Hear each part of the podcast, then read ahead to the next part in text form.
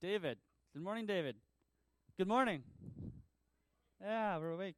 And it's still morning for 30 seconds, I think. Um, welcome here. I'm grateful for this time we've been given to get into God's Word um, as we do each Sunday. What this passage will have us considering together for the next 30 minutes or so is God's incredible work of reconciliation, how it shaped Paul's ministry, and what that means for us. If you're visiting today, I want you to know you are welcome here. Uh, it's good to see you, and even if you don't know Christ, you are welcome here. We re- invite you to wrestle with the things we're talking about, ask questions, because lots of it probably won't make sense. We try to explain, and me especially this morning, we fell short in many ways. Um, and yeah, wrestle with it, and, and we pray. Our hope is that you would taste and see the goodness of our God, and that you would come to know this Jesus, being reconciled to Him through what He has done. Last fall, as you know, we were asking the question what is the vision of Community Grace? Where is the Lord taking us, and what does His Word say should be our direction as a local body of believers? Through our discussion together um, as a task force and prayerfully studying the Word, we came to a place where we more or less knew what we were trying to say, but hadn't quite landed on how to articulate it. That was when a good friend of Tom's, who some of you know as well, he mentioned a church that he had attended uh, in Kentucky, which he thought had articulated these things quite well.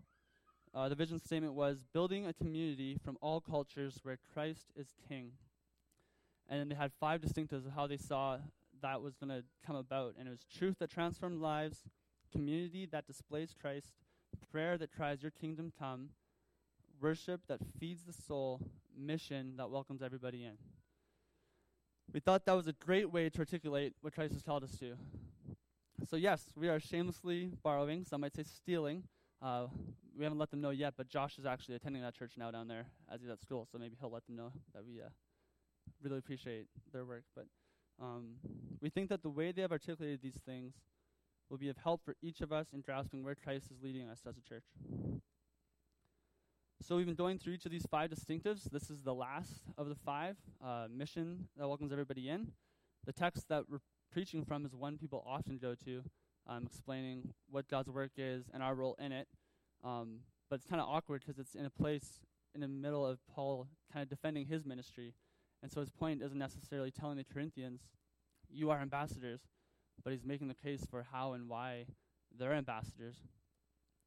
Um, the very first week, we discussed how Jesus is the truth that transforms lives. It's not mere just an ap- merely an abstract idea.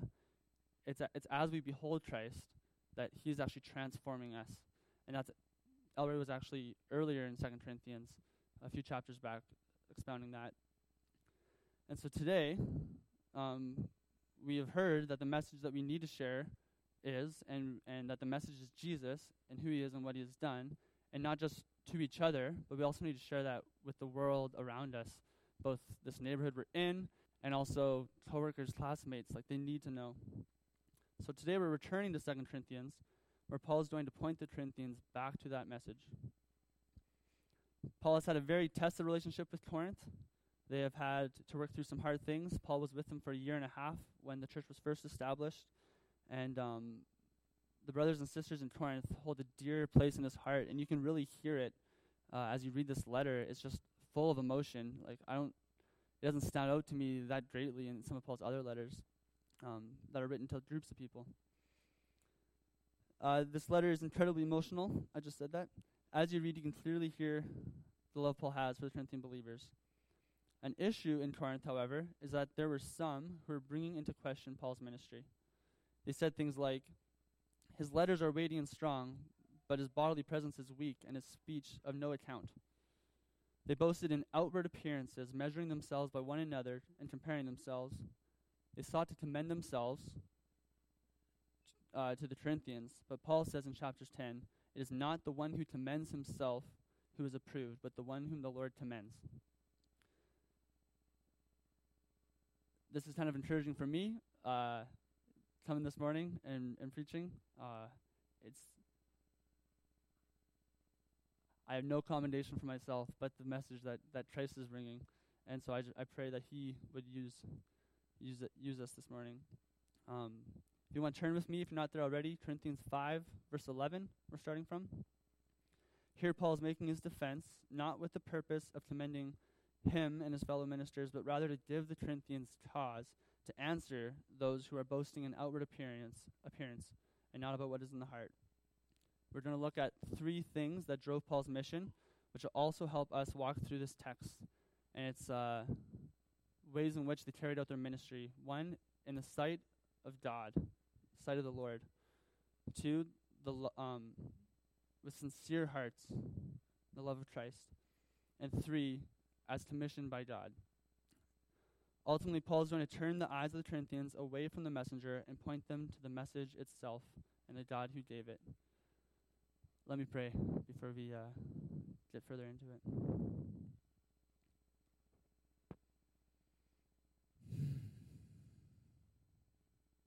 Jesus, our Lord, we come before you. We've gathered this morning as uh, your people to praise your name, Lord, to worship you, and uh, and to hear from your word. And we ask that you would teach us. Lord, I ask not just for my brothers and sisters in front of me who are hearing, and I ask not just for any here who don't know you and they need to hear your message of reconciliation. I asked also for myself, God, um, that it would be your message that would um, shape my heart in in declaring this to my brothers and sisters, and that it would shape our hearts and minds and the way we go out of here today. In Jesus' name we pray. Amen. Amen.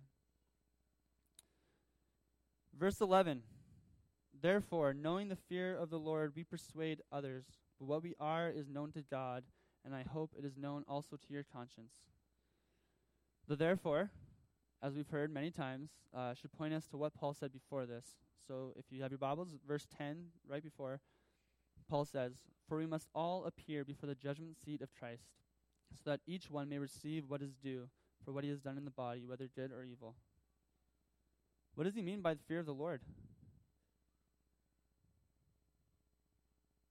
Fear is a natural response when faced with the idea of being exposed before the God of heaven and earth who will judge all people. And the word actually strikes of that. The original word is like flight, and like to put to flight, or that which causes flight. But was Paul in dread? Was Paul in dread? If we want to better understand Paul's understanding of the fear of the Lord, we might do well to consider Jesus' own words regarding it. In Matthew 10, uh, Jesus teaches his disciples two important truths in one passage. Matthew 10, verse 26. So have no fear of them, speaking of the men that their disciples are about to go preach to. For nothing is covered that will not be revealed, or hidden that will not be known. What I tell you in the dark, say in the light, and what you hear whispered, proclaim on the housetops. And do not fear those who kill the body, but cannot kill the soul. Rather, fear him who can destroy both soul and body in hell. But then he also says, Are not two sparrows sold for a penny? And not one of them will fall to the ground apart from your Father. But even the hairs of your head are all numbered. Fear not, therefore, you are of more value than many sparrows. So everyone who acknowledges me before men, I also will acknowledge before my Father who is in heaven. But whoever denies me before men, I also will deny before my Father who is in heaven. Trying to explain the fear of the Lord, uh, Paul knew that his faithfulness to his ministry was displayed clearly in the sight of God. He mentioned in chapter 2 that their ministry is in the sight of God. He knew he would be accountable for how he lived and whether he faithfully acknowledged Christ before men. So this gave him a healthy fear of the Lord. But it also freed him from any concern he had in the sight of man. For the Lord would take care of him, as it is written, so we can confidently say, The Lord is my helper, I will not fear. What can man do to me? It's strange. This God, this is God. We sometimes forget that. We grow up coming to church, and it's like, this is the creator of the heavens and the earth, and he is almighty and powerful. And we were talking the other night, and yeah, he is a God to be feared, and yet we have found ourselves in a place where he is also our only hope. And so we don't shrink back and run in terror, as some might, um, for we are sure of greater things of what Christ has done. And so we actually go to God, and it's in Him then that we have no need to be f- afraid of our fellow man. There's a sense to which the fear of the Lord motivated Paul, but also he had a confidence in the fact that the Lord knew him fully. What we are is, is known to God. He knew that he was in Christ and that as a result, his trespass, trespasses were not counted against him. Do you know that?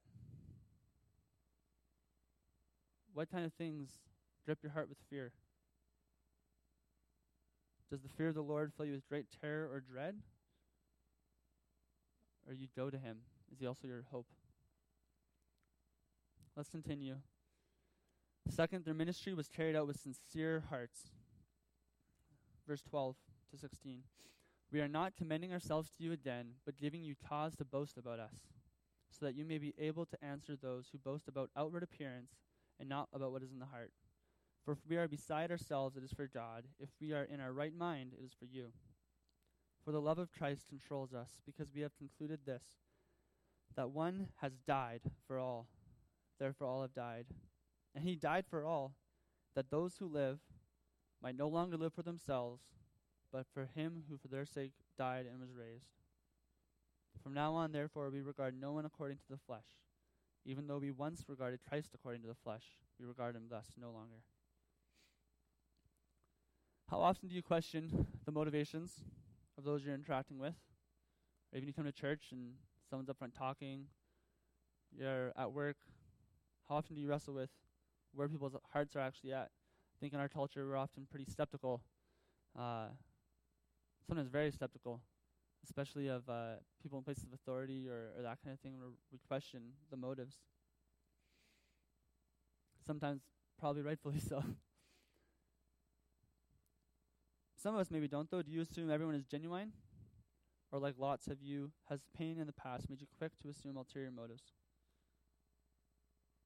The Corinthians were more concerned about outward appearance than, than what was in the heart.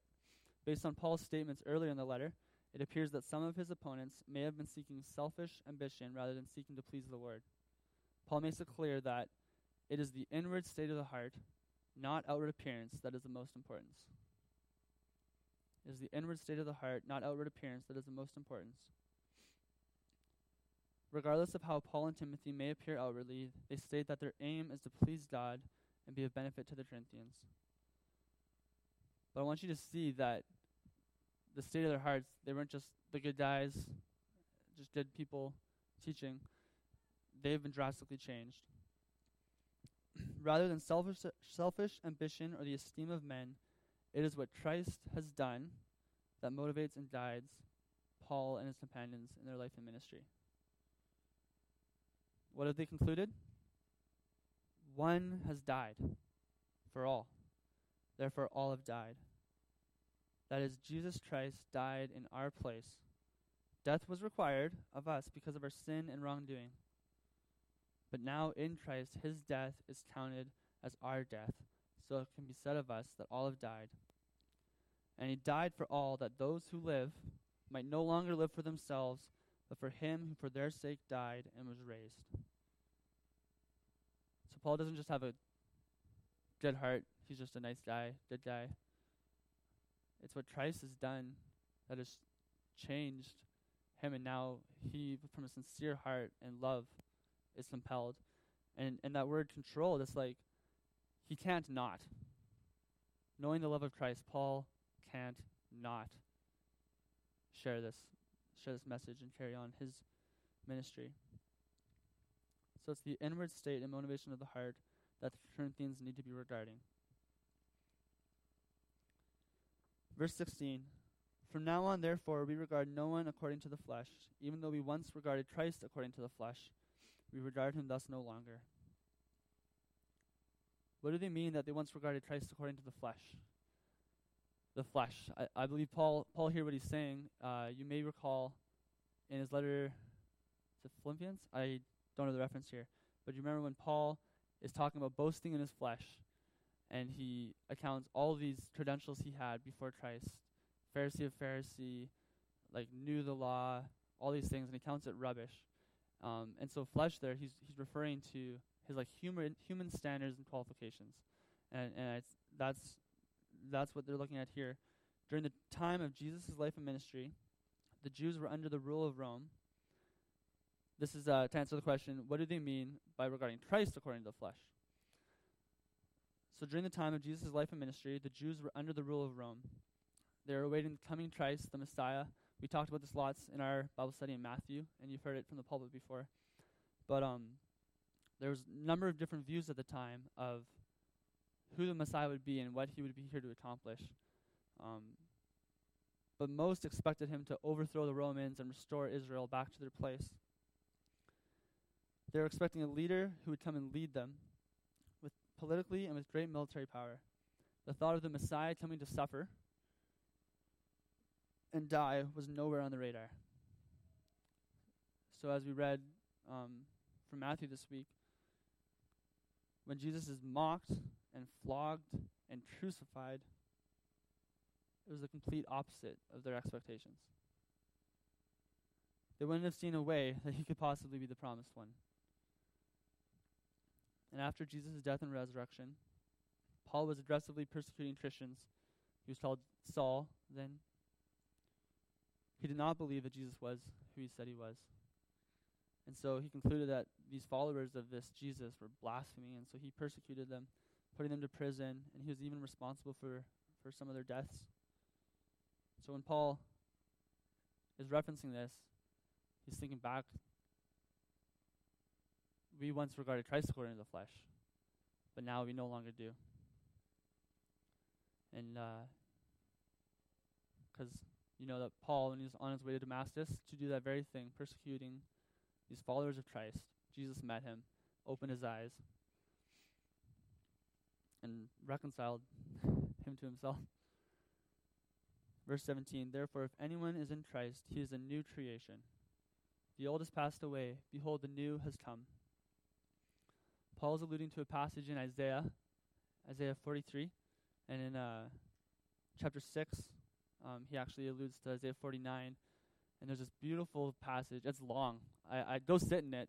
I had to read it a few times to like get through, um, and I still don't, didn't grasp it all. But um, in verse 18 to 19 of Isaiah 43, the God says through this prophet, "Remember not the former things, nor consider the things of old. Behold, I am doing a new thing. Now it springs forth. Do you not perceive it? I will make a way in the wilderness and rivers in the desert." What is that way in the wilderness? Rivers in the desert. You may have uh, some guesses. Um, it's a way back into right relationship with God.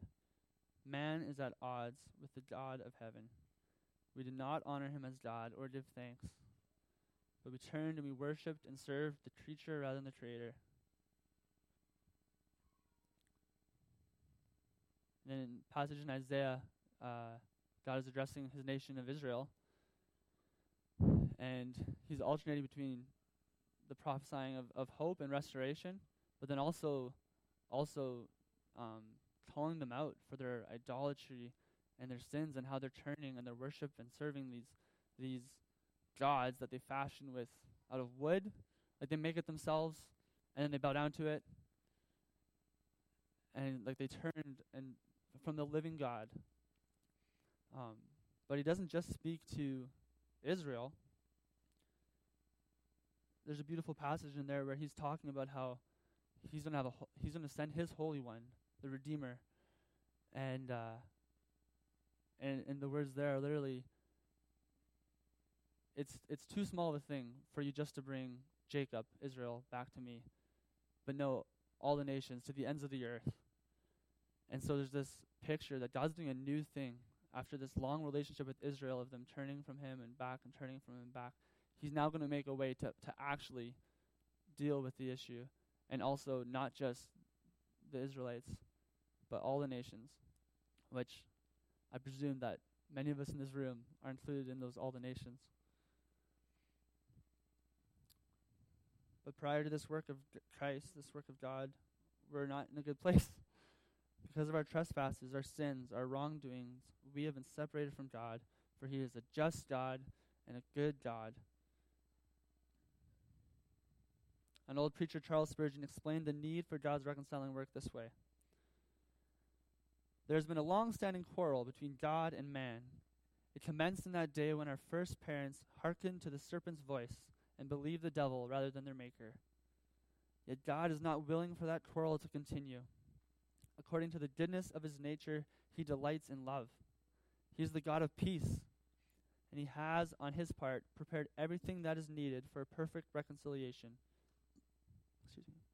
His glorious wisdom has devised a plan whereby, without violating his justice as the judge of all the earth, and without tarnishing his perfect holiness, he can meet man upon the ground of mercy, and man can again become the friend of God. And all this is from God. Verse 17 to 21.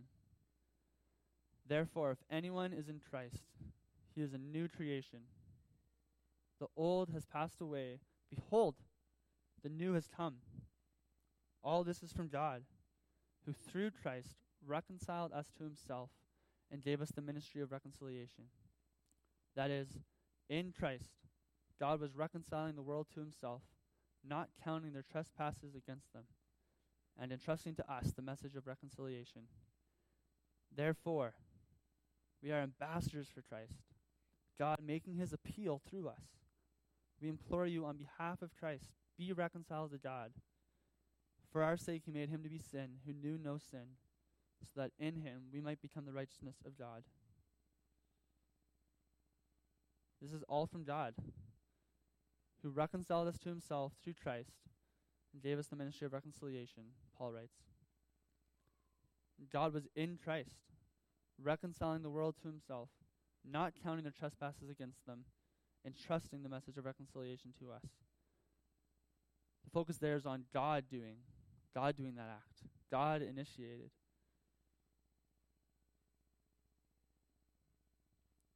And because of this, Paul writes that they are ambassadors for Christ. It is, it is as though God directly through them is imploring them to be reconciled to God. Notice how Paul sandwiches their work of reconciliation, that the, their ministry that God's given them, in between. If you look, like poetry classes, this is kind of like the A B A pattern. First, it's God's reconciling work, um, who through Christ reconciled us to Himself, and, and then, and then the B is gave us the ministry of reconciliation. And then He calls them to be reconciled to God, and then He sandwiches it again with, "For our sake, He made Him to be sin, who knew no sin." so that in him we might become the righteousness of God.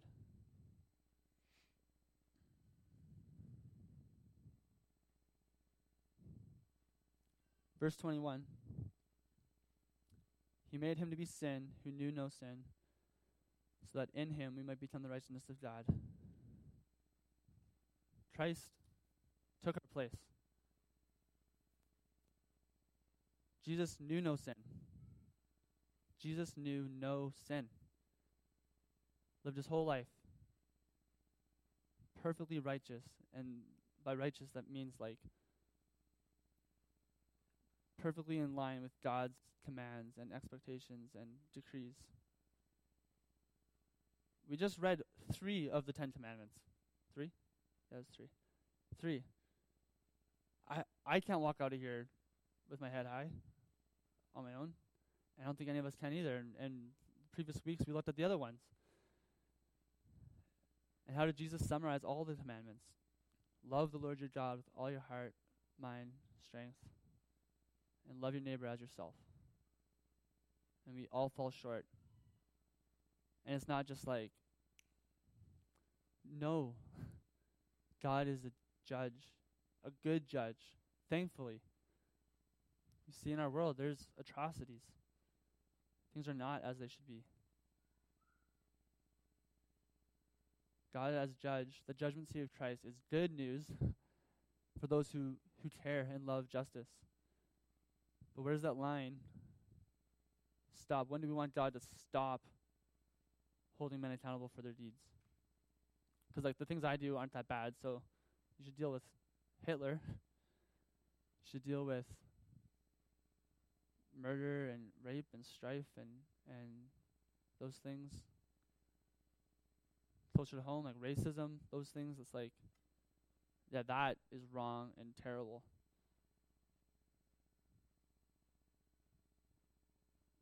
my issues it's like no god is perfect just and he will by no means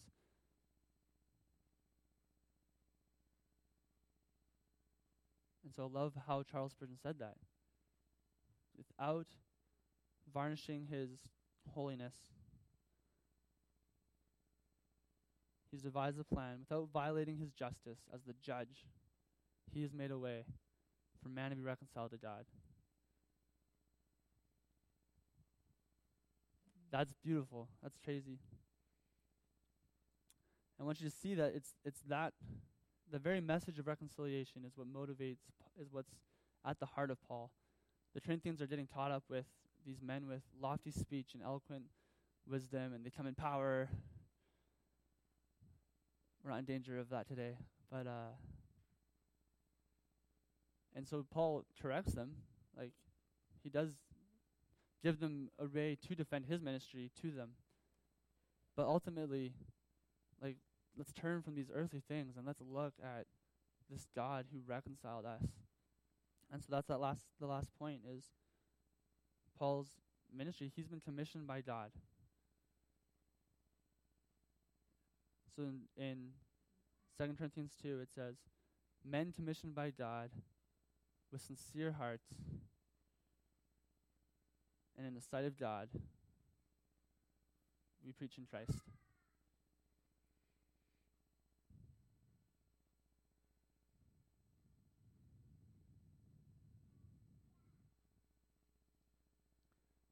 Okay, Jay. yeah.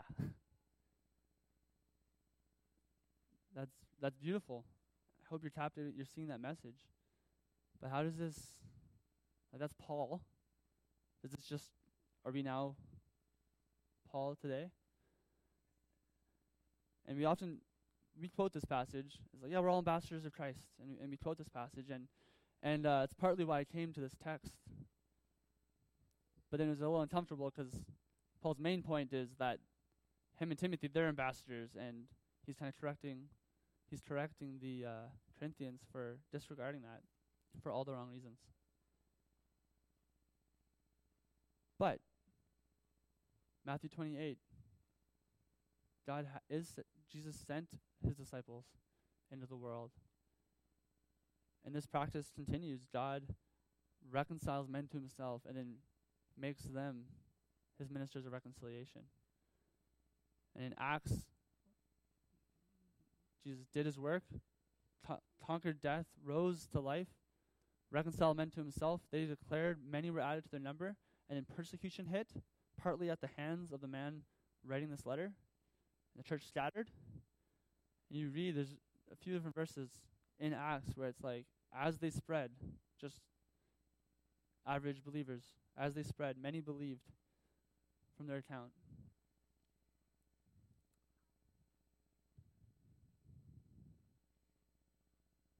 So we are ambassadors. But from here, I want you to see we're not we're not just going to bring in this evangelism program. We're all going to give you all tracts, and we're going to run out and just bang on people's doors and and check check check, lead them through a line, sign a card, but we could we could do actually lots of those things with sincere hearts and to be good. But but the point is, notice how this message that Paul's delivering has shaped him and changed him. And, and if you are in Christ, you have been transformed because of this message. And it's that love for Christ. And knowing knowing the fear of the Lord that He is our God, He is our King. We worship Him as King. So there's that we want to obey and we want to walk in a way that's pleasing to Him. But we also want to share this message.